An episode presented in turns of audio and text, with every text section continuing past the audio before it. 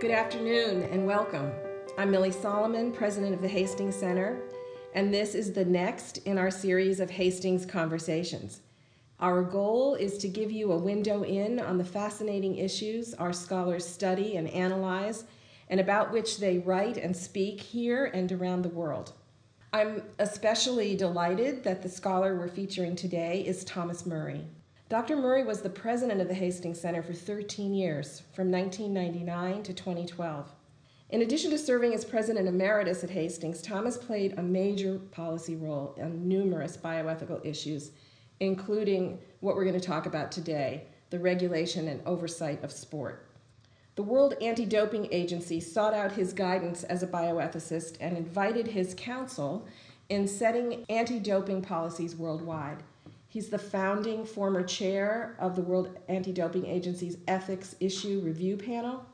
And in these roles, he's had a front row seat, helping to prevent and respond to doping, including direct involvement with Russia's doping scandals. Tom's also the author of a new book, Good Sport Why Our Games Matter and How Doping Undermines Them. That's a volume that grew out of a Hastings Center project. And he's on a book tour right now, so we're especially pleased that he could take time away to join us today. So, Tom, hello. Uh, hi, Millie. Good to be talking to you. It's great that you could join us. My first question is really direct, Tom.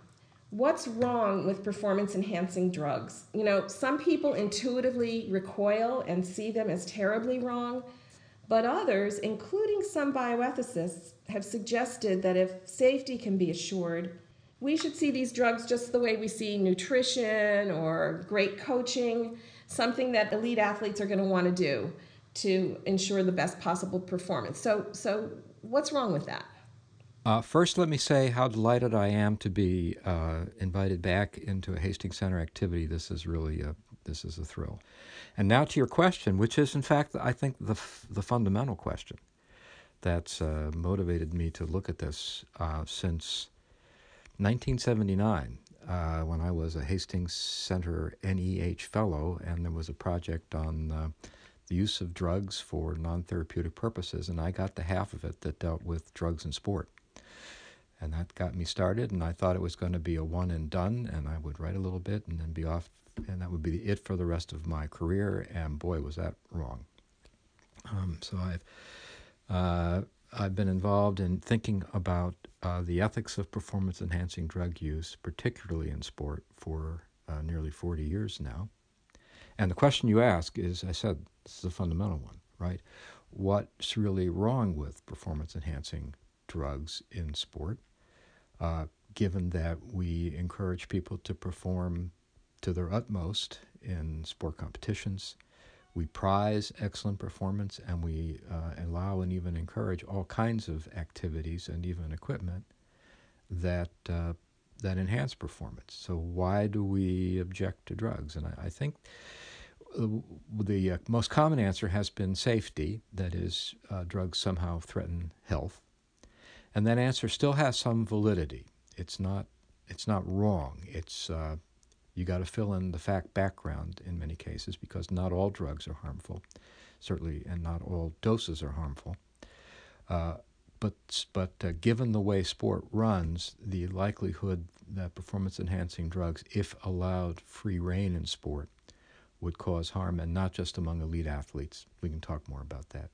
But as I dug more deeply into thinking about this, I, I came to the conviction that What's wrong with uh, performance enhancing drugs in sport is that it undermines what is meaningful and valuable and what we love in sport, and that is the connection between the talents that people bring to a competition, the dedication they uh, show in perfecting those talents, and then the courage they demonstrate by uh, pitting themselves in a competition.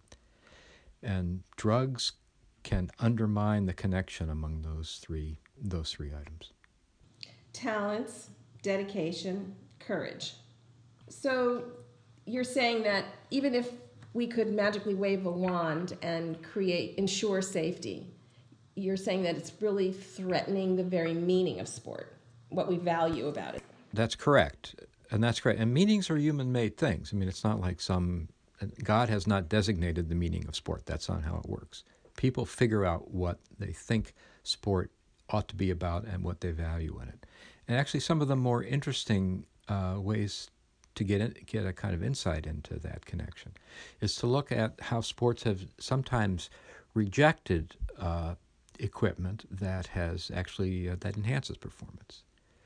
One of the more dramatic examples is the way the sport of swimming, for which a variety of new swimsuits were, were introduced uh, maybe about a decade ago. Uh, these were whole body, they covered the whole body, they had a super slippery exterior, made synthetic fibers, and they were uh, impermeable. So when a swimmer, it took half an hour to put them on, I'm told, but when you put one of these on, it actually trapped air against your body under the suit.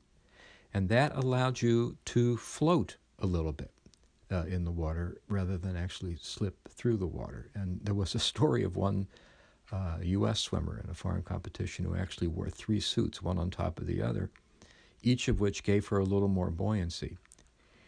In the end, swimming decided that's not what we think our sport ought to be about, and so they banned all of these suits. And, and the new requirements now, you know, are for uh, permeable swimsuits. They can't cover the whole body, and uh, they have some other details. But the, idea was that swimming said, you know, we have a conception of what our sport is about, what kinds of talents uh, should matter, and uh, what kinds of technique uh, and training should make a difference. And these swimsuits undermine that connection.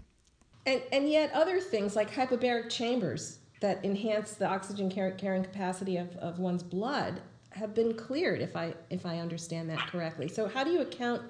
How do you, how can a layperson like me figure this out? It feels like these decisions are somewhat random and arbitrary. Why, why no swimsuits, but yes to hyperbaric chambers? All right. Well, it's going to take a couple steps to answer your question because I agree that that's a puzzle, um, and it, it's appropriately a puzzle. Uh, first of all, uh, I think to recognize that in order to stage uh, meaningful competitions, sports have to draw lines. Um, they have to create rules that create the conditions of, of uh, uniform conditions of play for the competitors. Uh, my favorite example of a rule that looks just stunningly arbitrary is the distance between the pitcher's rubber uh, and home plate in baseball. Now, the, the rubber is the, it's literally a, a, rectangle, a rubber rectangle that the pitcher's foot has to be in contact with as uh, he or she releases the pitch. Um, it's the distance between the rubber and home plate is 60 feet, 6 inches. Now, if anybody's got a, to, wants to nominate a more arbitrary uh, number in any sport, i would love to hear it.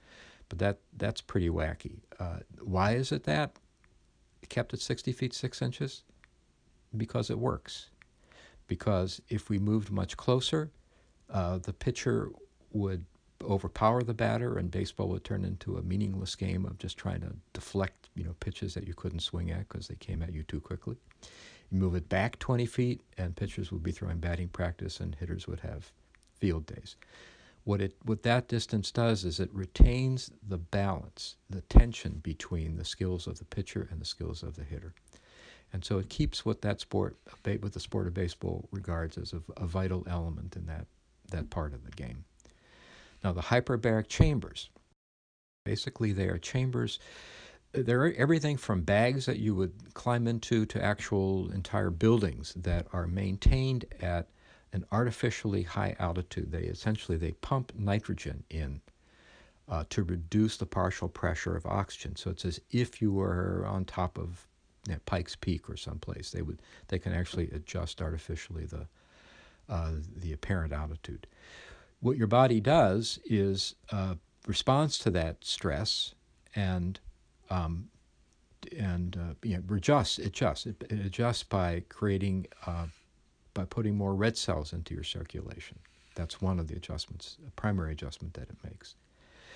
And critics note that well, that's the same exact thing that people do when they uh, inject EPO, the biosynthetic hormone um, version of erythropoietin, which signals the bone marrow to make red cells. Uh, EPO has been a, a scourge in sports like cycling and, uh, and cross country skiing and the marathon, where the limiting, the primary limiting factor for the competitor is um, is exhaustion. So if if you get somewhat the same result from uh, hypoxic chambers, why you know why do we permit those but ban EPO? And it's not a simple answer. These are lines are difficult to draw sometimes, but you need to have principles to draw them. And the principles that went into the permission, at least for now, of hyperbaric chambers are number one, they're not nearly as powerful as EPO in uh, uh, in uh, increasing red cells. Two, uh, they're they they're erratic. They don't work on everybody. So some people get a good result, some people don't get a good result. And number three, the the benefit comes actually because the athletes have to still have to train at essentially sea level. Uh, so the athletes have to do all the work that they would have had to do anyway. Uh, they just get a little bit of an aid in the recovery. Uh, and those are seen to be enough of make enough of a difference that we can draw a line between the hyperbaric chambers, which right now at least are permitted, and EPO, which is not permitted. Thanks for that. That that's helping me navigate what seemed to me pretty random. Tom, you've been a as you said at the beginning, you've been at this for a long time. In fact, you first called attention to these issues in what I consider a landmark article in the Hastings Center report in 1983. So, why is regulation and oversight literally taking decades? Why, why is it taking so long? Well, you know, if more people read the Hastings Center report, it would uh, they would have figured it out a lot a lot sooner. Good answer. so in that, so the article came from a Hastings Center project where uh, we did a lot of listening. I mean, I met uh, athletes, I met elite athletes, Olympics, Olympians, and professional athletes, and I met the people who trained them uh, took care of their medical needs, the scientists who advised them, and, and I learned a great deal about how sport works. And the, the fundamental insight uh, that came from that initial work was that the re- when I asked athletes, came from a talk asking athletes, well, why does anybody use these drugs? Um, and the answer was pretty uniform. They said, well, if the drug works, and at elite levels where everybody's quite talented and, and pretty hardworking. Uh, if the drug makes, say, a 5% difference, and that would clearly be true of a number of the performance enhancing drugs that are in common use, uh, and I'm and the best uh, best competitor is 2% better than the next handful, uh, 5% trumps 2%. So I've got three choices. Uh, if other people are using it, I can either compete without using it and hope that my talent and dedication is still going to allow me to be successful. That works, but rarely. I mean, Edwin Moses, my friend, uh, who was the world's best hurdler, uh, was just so superior to anybody else in the event that he won even though he was clean. Um, so, but that's a rare thing. In most cases, athletes will not be that much better than their competitors uh, if the competitors have the advantage of the drug. So number option number one is compete and hope to win without using the drugs. Option number two is drop out at that level, and we now know that people did that. We know that the, there was a, a superb bike racer, Scott Mercier, an American, who went over to join the European peloton, and when he just realized that there's no way you could be competitive without doping like everybody else, he left the sport at that level. Option number three uh, is take the drugs like everybody else and uh, hope that le- that le- relevels the playing field for me. The whole point of this movement called anti-doping is to create a fourth option, which is to compete without eh, without using the drugs, reasonably confident that I'll have a fair chance to win based on my talent and my dedication. And what I pointed out in that article in 90 in 83 rather uh, was this dynamic, uh, which continues to be true. That dynamic is still very much in operation in sport. Um, but what I also pointed out was look, it's not just athletes uh, who are making these decisions in isolation. They're affected, of course, by the behavior of their fellow athletes. That's the whole competitive dynamic that we've just described. But more than that, they have ecosystems. They have support networks of scientists, doctors, trainers, coaches, suppliers, etc. And until very recently in the history of sport, uh, we basically ignored these support systems. And in 83, I said, look, you've got to go after the ecosystems every bit as much as the athletes because they're every bit as responsible. And in fact, they use athletes and throw them away when the athletes get caught. So we have to go after these, you know, the ecosystems at the heart of this. And that has just begun to happen in the past decade or half decade. Could you describe some of the promising approaches to doing that, Tom? Well, you you you, you go after these people. Uh, you don't let them walk away free. So with the um, there's an Italian doctor, Michele Ferrari, who was uh, Lance Armstrong's uh, advisor. He he helped work out the doping programs for Armstrong and his teammates, and and Ferrari's now been banned from sport. Uh, there uh, were, well, I guess, I could tell you an example, one case that I was involved in, and I was on a tribunal uh, for the IAAF ethics, uh, uh, the ethics board, and we had a case of a, a Russian marathoner, Lilia Shobukhova, who had been very successful. I didn't know that you could make millions of dollars a year as an internationally uh, competitive marathon runner, but between prizes and appearance fees, she was she was getting quite wealthy but she was also doping, and uh, she turned up a positive. So she was approached by two of her uh, Russian officials, a coach and the head of Russian athletics, and was said, "Look, pay us 450,000 euros, and we'll make this go away." She she did. but and then uh, but then two years later they the officials realized they could no longer cover it up because there were some honest people working at lower levels of doping in IAAF, who uh, kept pressing to get, you know, what's what's happening with the Shobukhova case. So they finally told her, look, we can't cover it up anymore. We're going to have to let, let it be public. And she said, I want my money back. And they gave her two thirds of it back, and they said, we can't give you the other 150,000 euros because the lawyer won't give it to us. Well, they never said who the lawyer was. We now know who it was. Uh, and she said, well, I'm telling. And so she went public with it.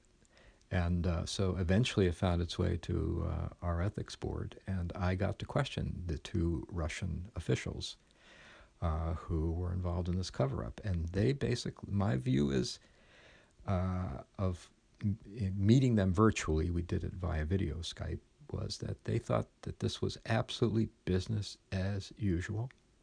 And how did we, you know, what gave us the nerve to think that we could challenge, that this challenge what they were doing? Um, blackmail, doping, cover-ups. Those were all those are everyday activities. I think in some some corners of sport. So I think that gives me that gave me some insights into what went on in the previous Winter Olympics in Sochi, uh, when Russia had this, you know, quite brilliant and systemic system for, um, you know, having allowing athletes to dope right up and into the games and then covering up the positives. Thank you for doing all that work. It's, I'm sure it's, it's very time consuming and very heartrending.